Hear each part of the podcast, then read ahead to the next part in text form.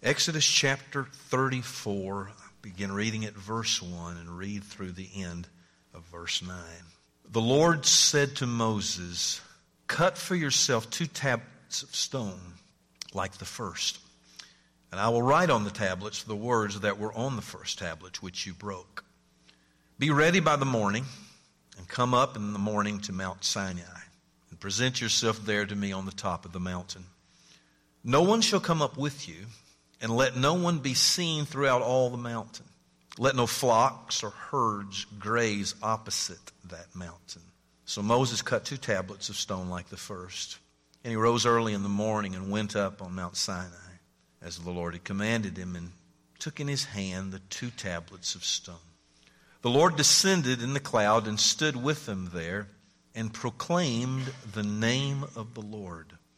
The Lord passed before him and proclaimed, The Lord, the Lord, a God merciful and gracious, slow to anger, and abounding in steadfast love and faithfulness, keeping steadfast love for thousands, forgiving iniquity and transgression and sin, but who will by no means clear the guilty, visiting the iniquity of the fathers on the children and the children's children to the third and the fourth generation.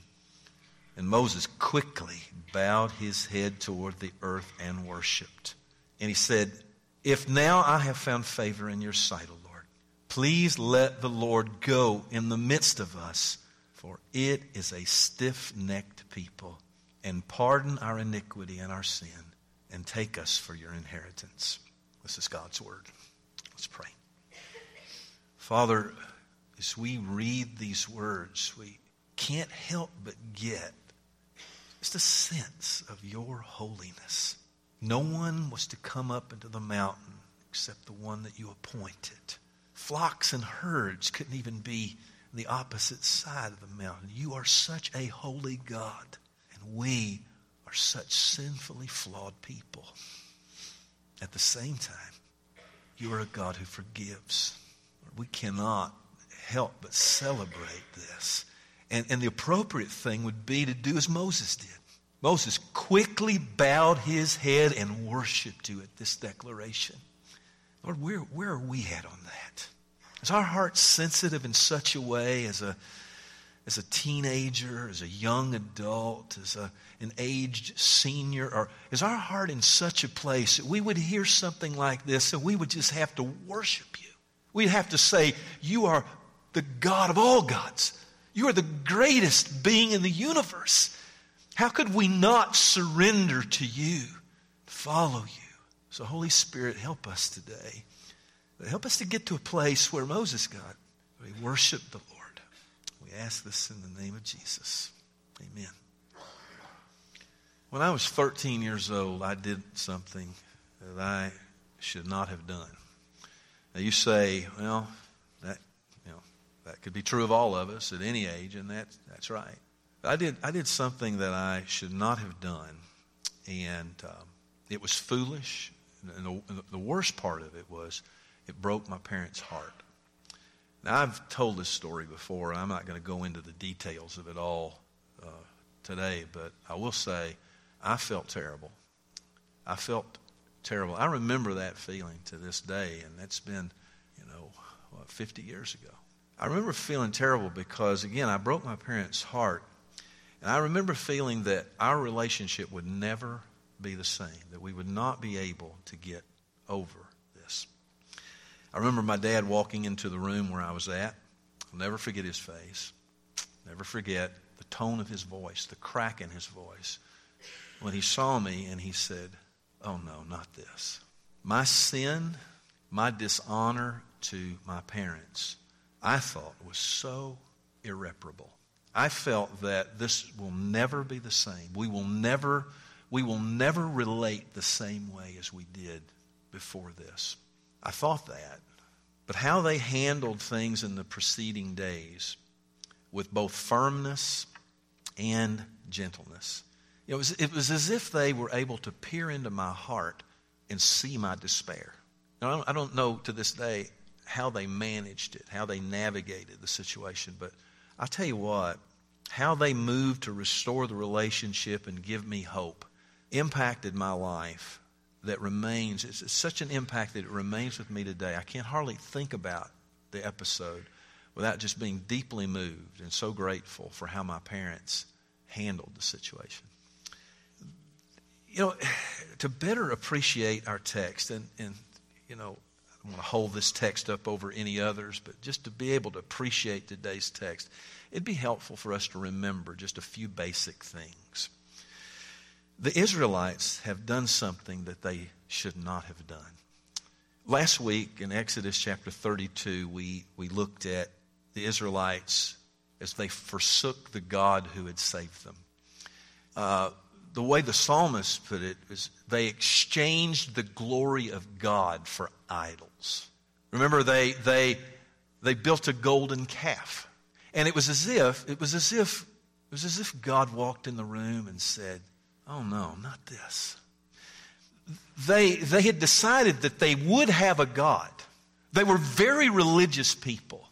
And they would have a God, however, they wanted a God constructed on their terms.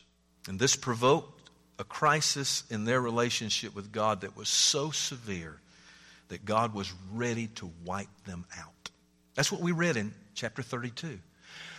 The breach in the relationship was so severe that God said, going to wipe them out, going to destroy them, going to start over with Moses. And so as we think about this, we ask, what hope would there be for such sinful people? What, what hope would there be for these people who have done what they should not have done? They had clear commands and they broke them. They were defiant. They turned away. What kind of hope is there? Is there any hope for people like that? Could their relationship with God be restored? And the answer to these questions will rest entirely upon the character of God. This morning, we're going to consider who God forgives and who he doesn't forgive. That may sound strange in our world. But we're going to consider for a few minutes who God forgives and who he does not forgive.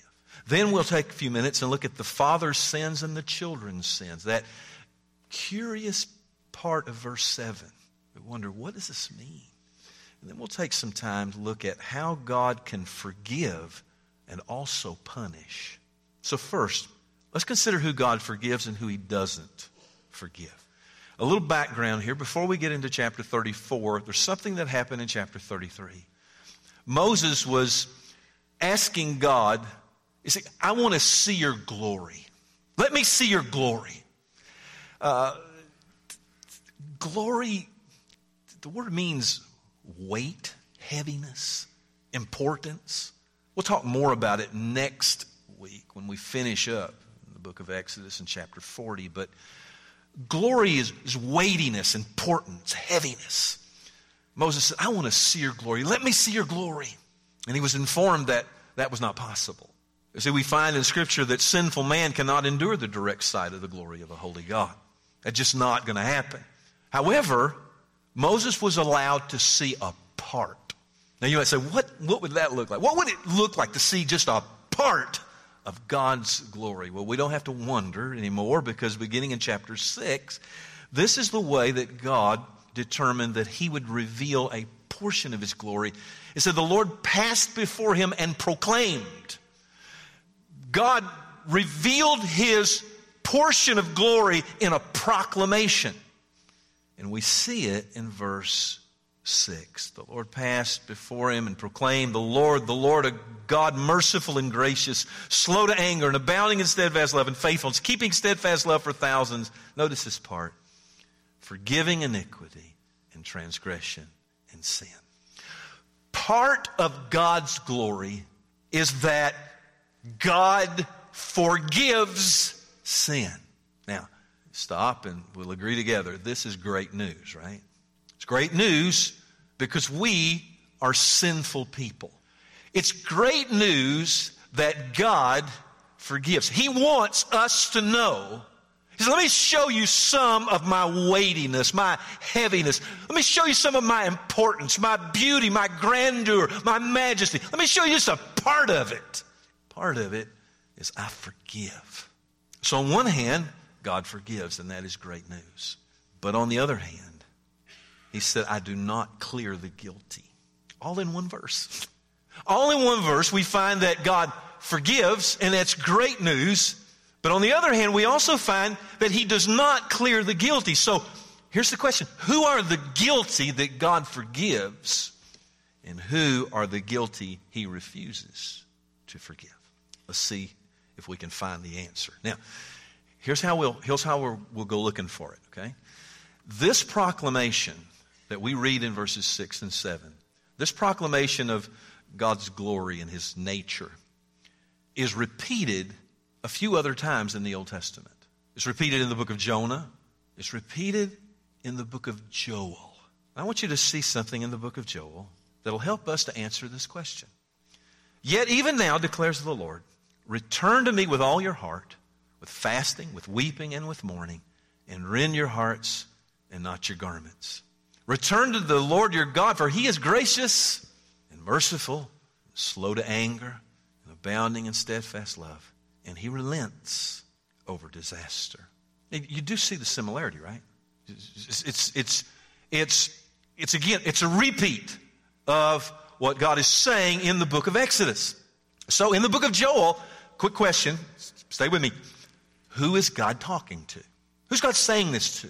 The answer is He's saying it to His rebellious people. God is speaking to later, later in history, to His rebellious people that He loves, and He is proclaiming to them these things to encourage them that if they will return to the Lord, notice that phrase, that if they will return to the Lord, God, on the other hand, will turn away from what he is about to bring upon them. God is saying to a rebellious people, if you will repent, if you will repent, I will not bring disaster upon you. You are guilty, you are rebellious, you have sinned, but if you will turn back to me, another word for that is repent. If you will repent, I will not bring disaster upon you. That's what's happening in the book of Joel. Now let's, let's just think about our text that we looked at. Who is God speaking to in the book of Exodus in chapter 34? He is speaking to his rebellious people, right? They, they've, they've gone off the rails. They've made a golden calf. They've, they've exchanged the glory of God for an idol. God is speaking to his rebellious people. God is saying to them, I forgive Yet I'm not going to clear the guilty. But you and I know that in one sense, all sinners are guilty, right? All sinners are guilty. And so, which guilty sinners will God forgive and which ones will He not forgive? Answer God will forgive repentant people who return to the Lord with all their heart. He will not forgive those who remain unrepentant. Do you see that? It's really important. Because we have in one verse God declaring, let me tell you something about myself. I forgive. I forgive guilty sinners. But I don't forgive guilty sinners who don't repent. I don't forgive guilty sinners who will not rend their heart. Oh, they'll rend their garment, but they won't rend their heart. What does that mean? Means they'll go through the show. They'll go through the religious show. But God is after our heart rending our garments. We'll show up at church. We'll show up, do all of our religious stuff. God said, rend your heart. Be sincere, genuine, authentic. Confess your sin. Turn from your sin. Turn back to me, and I'll forgive you. But if a person remains unrepentant, God will not clear the guilty. Secondly, let's look at the father's sin and the children's sin. Look at verse 7, latter part of verse 7. It sounds kind of hard visiting the iniquity of the fathers on the children and the children's children to the third and the fourth generation. Now, this, this raises for some an issue of fairness. Because when you first read this, you, know, you paraphrase this would be God saying, Look, I'm going to, you know, you fathers, you parents who sin, I'm going to come down on your kids I'm going to come down on your sons and your daughters and the ones you have now and your grandchildren, your great grandchildren. And, and, and, this verse has been terribly, terribly abused. And there are parts of the church, some people who believe in family curses and somehow I got to break these family curses because of verses like this. And that is not at all, not at all, not at all what these verses are talking about. But what are they talking about? It, it, you do know it's helpful. You read, you read a verse in the Bible and you, you're, you're stumped. You say, wow, what's this? You do realize it's helpful to read other portions of Scripture. Let me give you an example. In Ezekiel chapter 18, there's something that we need to see here to help us understand what God is saying in Exodus chapter 7. So in Ezekiel 18 and 20 says, The soul who sins shall die. The son shall not suffer for the iniquity of the father, nor the father suffer for the iniquity of the son. Now, just stop and say the, the, text that we're looking at, Exodus seems to say otherwise. But notice what Ezekiel says. Ezekiel says, look, the soul who sins is going to die. That person who is guilty is going to bear the guilt. It's not like the father sins and we're going to kill the son. No. The soul who sins shall die. But then it says, the son shall not suffer for the iniquity of the father, nor the father suffer for the iniquity of the son. Now that seems to contradict Exodus chapter 34, verse 7. So, how do we understand this? And uh, I, I want to suggest that it's, that it's this it's important to understand what each writer has in view. For example, Ezekiel has in view a son who does not follow in the sinful footsteps of their father. For example, when Ezekiel is speaking about this, you see it, you see on the overhead another verse right before this verse. When the son has done what is just and right, he has been careful to observe all my statutes, he shall surely live. In other words, let's say there's a father who says, I'm going to go down this sinful path. I'm going to be defiant. I'm not going to, I'm not going to go the way of God. I'm going to go against the grain. But the son or the daughter says, Not me. I'm going, I'm going this way. I'm going to go God's way. Well, then, when the son has done what is just and right, has been careful to observe all my statutes, he shall surely live. He's not going to have to pay, pay for the sins of his father or his mother, you see. That's what Ezekiel has in view. But in our text, what does the writer of Exodus have in view? Well, our passage in Exodus has in view children who do continue in their parents' sinful footsteps. In other words, dad goes down this road, mom goes down this road, and the children go right down the same road. See, when God visits the sins of the fathers on the children, He is not punishing sinless children for the sins of their fathers.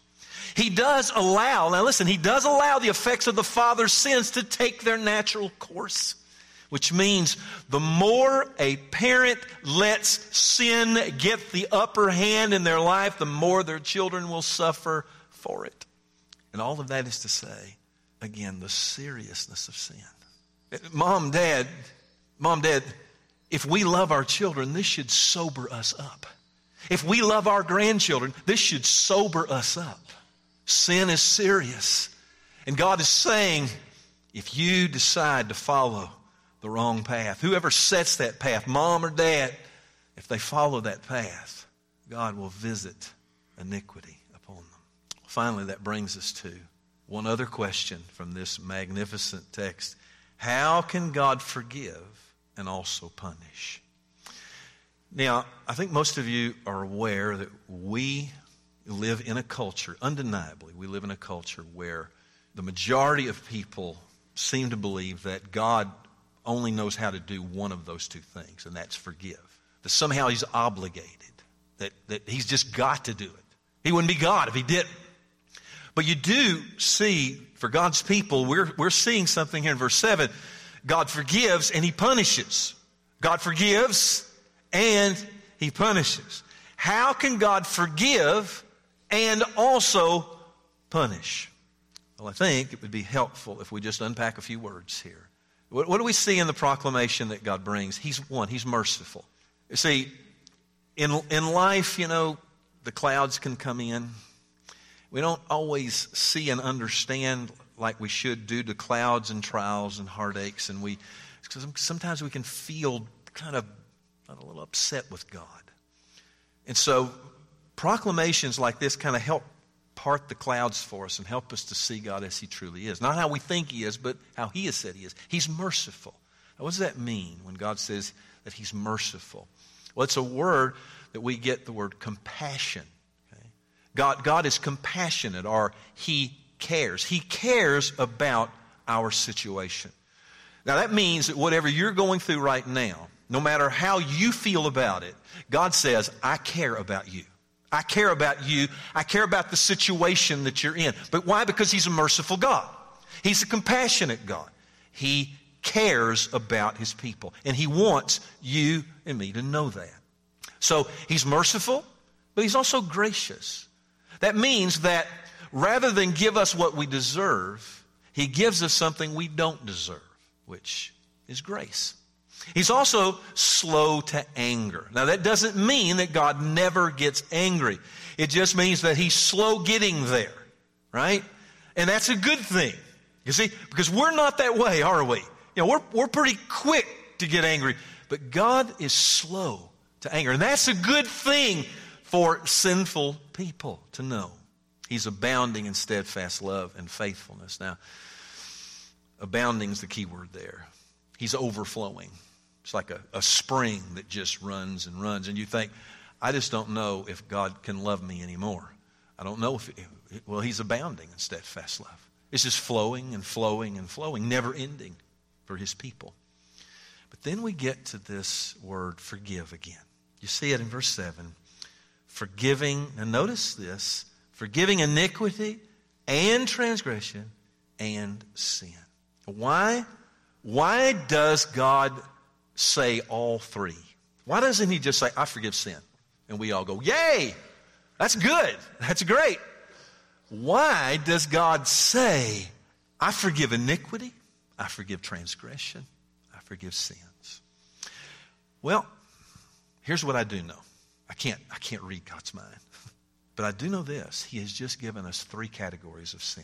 Three categories of sin. And that's really helpful. For example, I forgive iniquity. Iniquity is translated also wickedness. It literally means to turn aside. God lays out the path. Thou shalt have no other gods before me. Thou shalt have no graven images. And they turn aside and they make a golden calf. They, they committed iniquity. They committed wickedness. They turned aside. God said, I forgive that kind of sin, by the way. God said, I, I forgive. I, I, forgive that kind of sin. I forgive that kind of sin where you, you twist, you twist, your iniquity, you twist things. I, I forgive that kind of sin. Then he said, forgiving transgressions. Now, this is worse. Transgression is also translated rebellion. And it, and it means defiant. It's different than turn aside. Okay? One can turn aside because they've been led astray. See? There's been influence upon them and they, they, they've, they've fallen under delusion and they, they've turned away. They're still guilty. They're still guilty, but transgression, rebellion, defiance, that's different. That's no, no. I don't care what you said, no. It's important for us to see God says, hey, I forgive that kind of sin. Because, see, you and I might go, oh, I guess he could forgive me. I guess he'd forgive me for this here. I don't know if he could forgive me for this. That's really big. Turns out he can. he said, I forgive iniquity, I forgive transgression, and then I, he said, I forgive sins. And that word is any kind of moral failure. Pretty well wraps it up, doesn't it? God's saying, Look, I I don't care how bad you've been, what you've done. I'm a God who forgives. I'm a God who forgives. Notice, notice here, there's no category that God gives of unforgivable sin, with the exception of unrepented sin. So, so it's not the kind of sin that, that, that excludes somebody. It's not a certain category. So, oh, you fall into the bad category. You can't be forgiven. No, no. It's unrepentance. Do you see that? God forgives guilty sinners who repent, but He does not clear guilty sinners who are unrepentant. And it turns out, doesn't it, that this is exactly the God that the Israelites need. They've turned aside. They've been defiant. They have committed moral sin. This is exactly the kind of God that they need. It's exactly the kind of God that you and I need. Yet, God is also a God who punishes. Now, I hope you, I hope as you're sitting there today that you're still with me and you're beginning to feel the tension.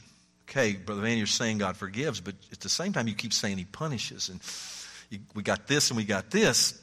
You see, God is gracious and He forgives. Yet, He doesn't declare that sin doesn't matter.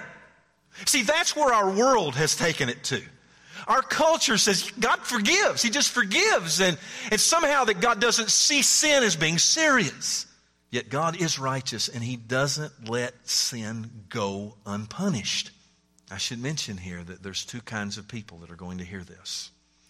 The one kind of person is the person who feels they have gone too far to be forgiven. I've met that person many times over the last 25 years, and they may be here today. The person who feels like I've gone too far. I, you know, when I when I rebelled against my parents, when I did what I did, I did. I felt as if this is irreparable. There's no way that things are going to be the same. And you, you can have this, the, when the sin, sin lands upon you and you begin to feel the effects of it and the consequences of it, it is so deceitful. Sin is so deceitful that you will begin to think, I've gone too far. I've gone too far.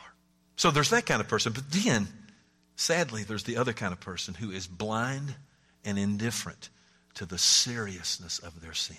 On one side, you got this person just is in agony. Oh, I can't be, I can't be forgiven. Oh, oh, and then you got the other person over here is just, just kind of flippant.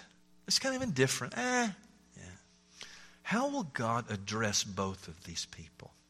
How will, how will God address both of these people and, and be able to help both of these kind of people?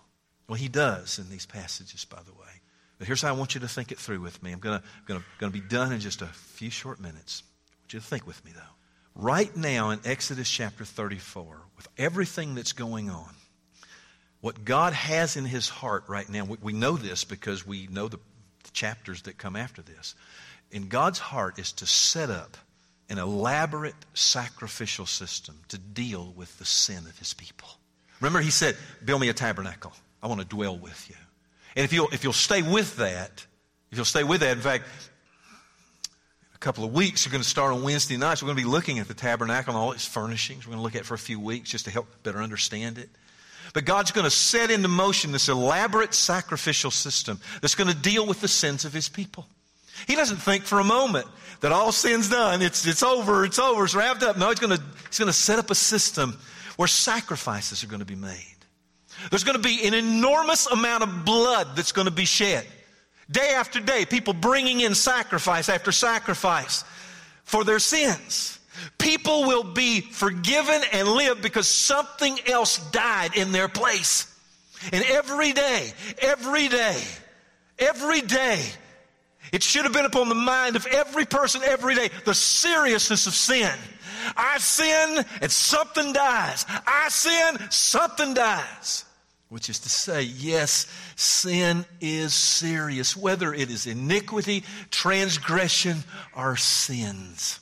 And yes, all those willing to trust and repent can be forgiven. And for you and I who are living in 2019 under the new covenant on this side of the cross, we know that this entire system that God set up, all of it and all of the many sacrifices were pointing to the ultimate once and for all sacrifice of Jesus Christ. So here's the question one more time and we'll wrap up. How can God forgive and also punish? And the answer is God would work this out at the cross. This, this dilemma that we face, this tension. God forgives, but he punishes. How will God work this out? He worked it out at the cross because on the cross, Jesus died to make atonement for our sins. Do you, do you see the word forgive in verse 7? Forgiving. It literally means to lift or to carry. God is saying to his rebellious people, I lift and carry your iniquities. I lift and carry your transgressions. When you confess and repent before me, when you rend your heart, I lift these things. I lift them off of you. And then we see the beauty of that concept in Isaiah 53 when we read of Jesus He was wounded for our transgressions, He was crushed for our iniquities. Upon Him was the chastisement that brought us peace, and with His stripes we are healed. All we like sheep have gone astray. We've turned everyone to his own way. See, that's, that's, that's iniquity. And the Lord has laid on him the iniquity of us all. It was lifted up off of us and placed on Christ. Jesus carried our sin, and in doing so, he satisfied God's justice. That something that we did wrong, that God looked at and said, No, not this. It was lifted off of us and placed upon Christ. On the other hand, the cross was also an act of mercy and grace because anyone who trusts in Jesus is fully forgiven. Now, there's two people here this morning, two kinds of people. There are those who are forgiven, not because you are special, not because you're in the right church. You're forgiven because of the character of God. You're forgiven because you have repented. And you live a lifestyle of repentance. It's not been one time. It's not something you did 20 years ago, but you've never revisited. No, you, you, you have a heart of repentance, which means that you feel an urgency to be right with God no matter what the cost is. That's the heart of repentance. I want to be right with God no matter what this costs, no matter what this takes. No matter what I have to give up, no matter I have to turn my back on, I want to be right with God. It's the person who sang this morning in a minute, My hope is built on nothing less than Jesus' blood and righteousness. Yes, there are those here this morning. and man, you ought to shout for joy. You've been forgiven. The slate's clean. You're forgiven. And if that's you, God has been gracious to you. It's not because of any special quality in you, it's because of the character of God. God has been gracious to you, and therefore God's grace does not do away with your need for obedience. God expects those who have experienced His forgiveness to be all the more committed to obeying Him. That's, that's the word for me and you today. For those who are here that are forgiven, you know, you know I'm forgiven based upon the character of God. I've repented. I've turned from my sin. And I'm doing that daily because I want to do whatever it takes to be right with God. But then there's a second person here this morning. There's just no way around this, folks. You're either forgiven or you're unforgiven. You see, perhaps you have lived without an urgency to be right with God. You really didn't have any, you don't really have any axe to grind with God. But you just decided that you were going to live the way you wanted to live. You want to live against the grain of God. And you've never really had an urgency to be right with God. But perhaps, perhaps as of late, perhaps today, I don't know, but perhaps you have begun to feel the weight of your sin. Perhaps as of late, you begin to feel, I've done something wrong. I have sinned against God. I've given him no place in my life. I've lived for myself. I've ignored him. Perhaps you feel the weight, and if you do, if you do in any sense, it is a sure mark of God acting on your soul.